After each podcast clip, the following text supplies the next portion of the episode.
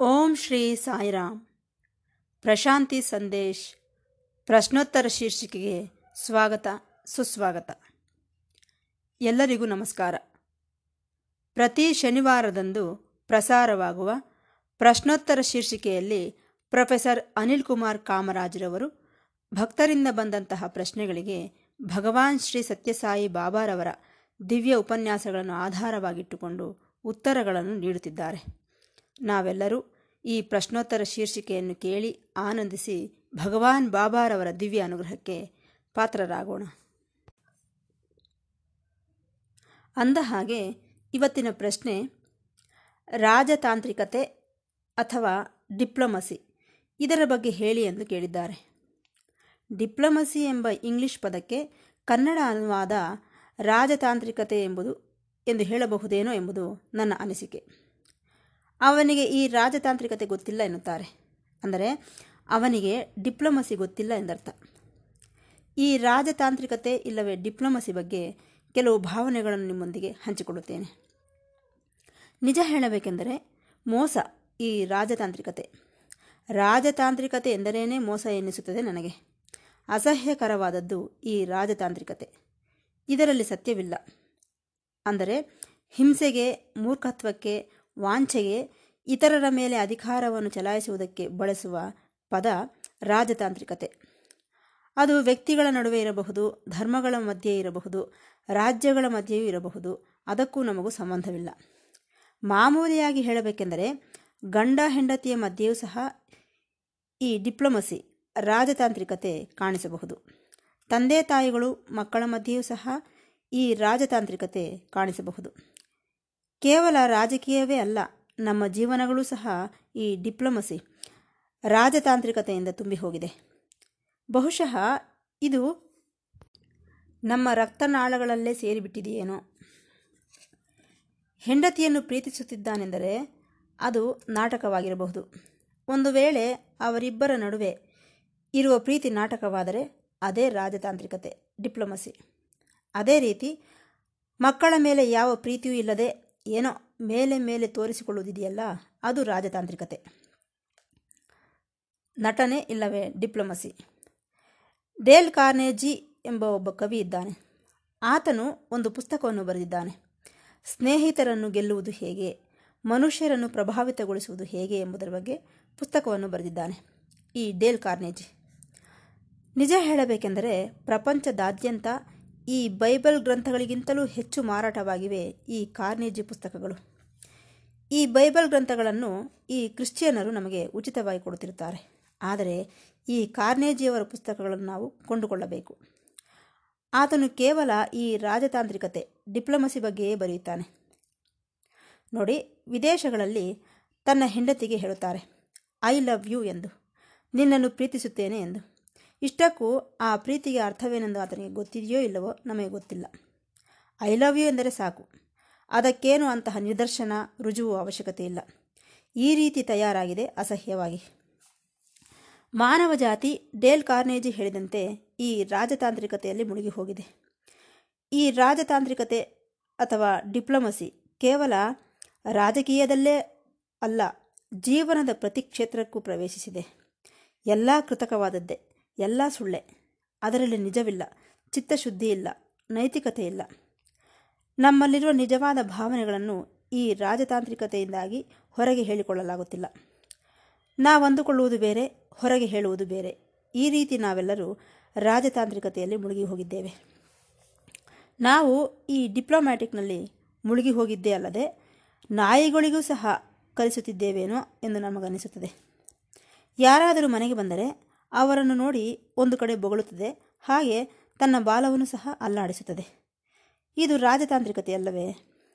ಏಕೆಂದರೆ ಈ ನಾಯಿಗೆ ಬಂದಿರುವವನು ಹೊಸಬನೋ ಅಲ್ಲವೋ ಎಂಬುದು ಗೊತ್ತಿಲ್ಲ. ಹಾಗಾಗಿ ಏನು ಮಾಡುತ್ತದೆ? ಆದರೂ ಇರಲಿ ಎಂದು ಒಂದು ಕಡೆ ಬೊಗಳುತ್ತದೆ. ಹಾಗೆ ಬಾಲವನ್ನು ಸಹ ಅಲ್ಲಾಡಿಸುತ್ತದೆ. ಇದು ಡಿಪ್ಲೊಮ್ಯಾಟಿಕ್ ತಾನೆ. ಈ ರೀತಿ ನಾಯಿಗಳಿಗೂ ಸಹ ನಾವು ಡಿಪ್ಲೊಮಸಿ ರಾಜತಾಂತ್ರಿಕತೆಯನ್ನು ಕಲಿಸುತ್ತಿದ್ದೇವೆ.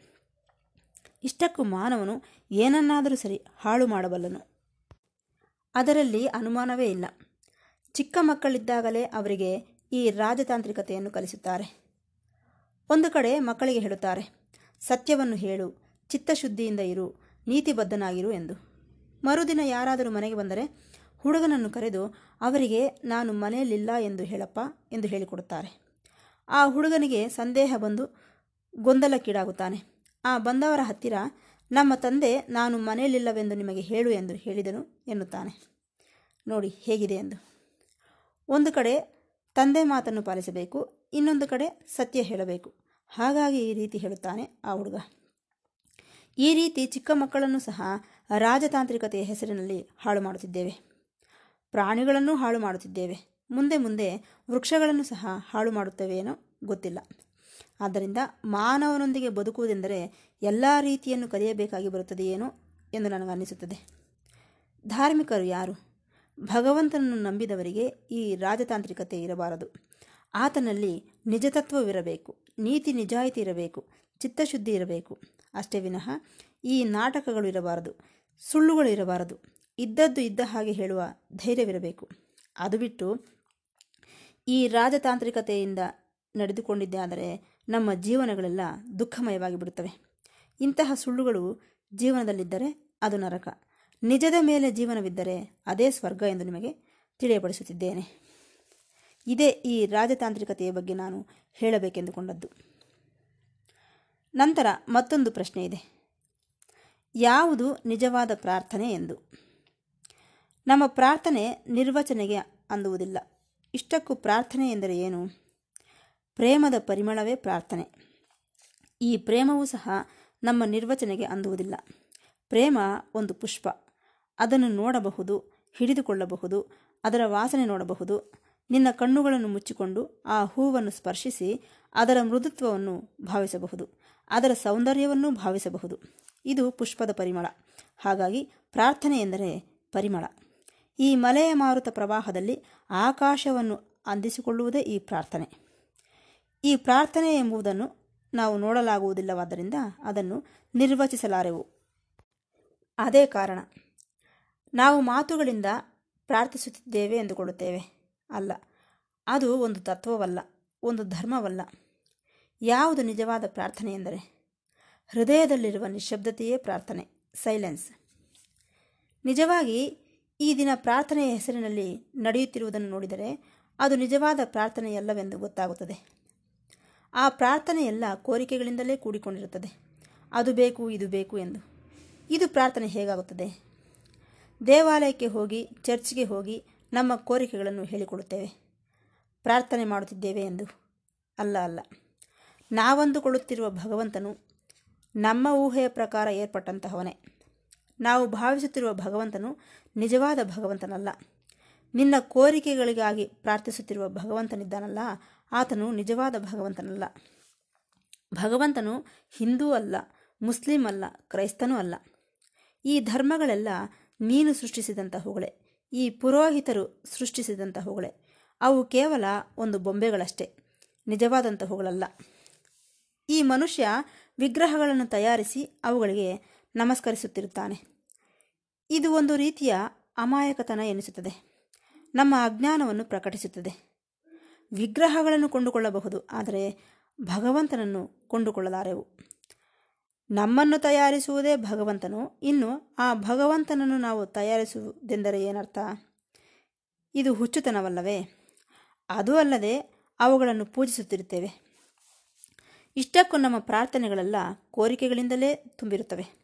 ಅಂದರೆ ಭಗವಂತನನ್ನು ನಮ್ಮ ಕೋರಿಕೆಗಳನ್ನು ಸಲ್ಲಿಸಿಕೊಳ್ಳುವ ಒಬ್ಬ ವ್ಯಕ್ತಿಯಂತೆ ಭಾವಿಸುತ್ತಿದ್ದೇವೆ ನಾವು. ಚಿಕ್ಕ ವಯಸ್ಸಿನಿಂದಲೂ ನಮಗೆ ಕೆಲವು ಪ್ರಾರ್ಥನೆಗಳನ್ನು ಹೇಳಿಕೊಟ್ಟಿರುತ್ತಾರೆ. ಆ ಪ್ರಾರ್ಥನೆಗಳನ್ನೇ ನಮ್ಮ ತಲೆಯಲ್ಲಿ ತುರುಕಿಸಿಕೊಳ್ಳು ಅದು ನಮಗೆಲ್ಲ ಅಭ್ಯಾಸವಾಗಿಬಿಟ್ಟಿದೆ. ಈ ಪ್ರಾರ್ಥನೆಯನ್ನು ನಾವು ಯಾಂತ್ರಿಕವಾಗಿ ಪದೇ ಪದೇ ಮಾಡುತ್ತಿರುತ್ತೇವೆ. ಹಾಗಾಗಿ ನಮ್ಮ ಪ್ರಾರ್ಥನೆಯಲ್ಲಿ ಜೀವವಿಲ್ಲ. ಯೇಸು ಪ್ರಭು ತನ್ನ ತಂದೆಯನ್ನು ಆಬಾ ಎಂದು ಕರೆಯುತ್ತಿದ್ದನು. ಆಬಾ. ಈ ಆಬಾ ಎಂದು ಕರೆಯುವುದಕ್ಕೂ ತಂದೆ ಎಂದು ಕರೆಯುವುದಕ್ಕೂ ಎಷ್ಟೋ ವ್ಯತ್ಯಾಸವಿದೆ. ತಂದೆ ಎಂಬುವನು ಒಂದು ವ್ಯವಸ್ಥೆ, ನ್ಯಾಯಬದ್ಧವಾದಂತಹವನು, ಒಬ್ಬ ಸಾಮಾಜಿಕವಾದಂತಹವನು.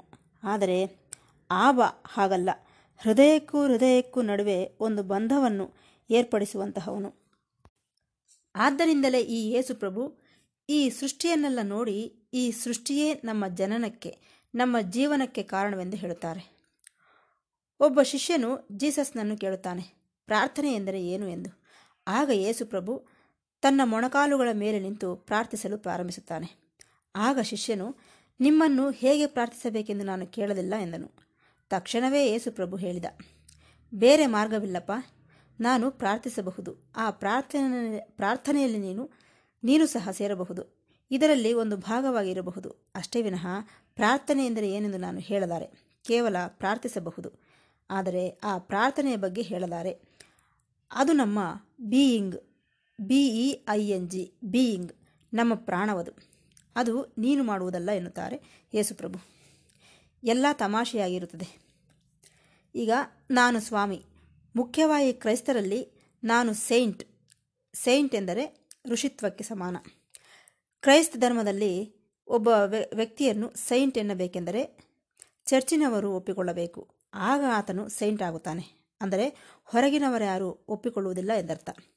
ಇಲ್ಲವೇ ಸರ್ಕಾರ ನಮಗೊಂದು ಡಿಗ್ರಿ ಕೊಡಬೇಕು. ಒಂದು ಯೂನಿವರ್ಸಿಟಿ ನಮಗೆ ಡಿಗ್ರಿ ಕೊಡಬೇಕು. ಆಗ ಒಬ್ಬ ಸೈಂಟೋ, ಒಬ್ಬ ಮಹಾನುಭಾವನೋ ಆಗುತ್ತಾನೆ.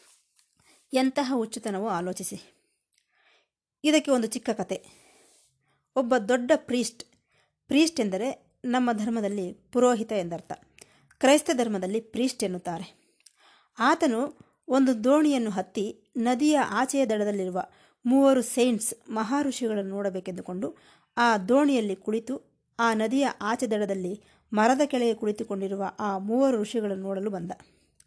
ಅವರೇನೋ ಸಾಮಾನ್ಯ ಮನುಷ್ಯರಂತೆ ರೈತರ ಹಾಗೆ ಇದ್ದಾರೆ. ಅವರು ವಿದ್ಯಾವಂತರೆಂದು ಕಾಣಿಸುತ್ತಿಲ್ಲ.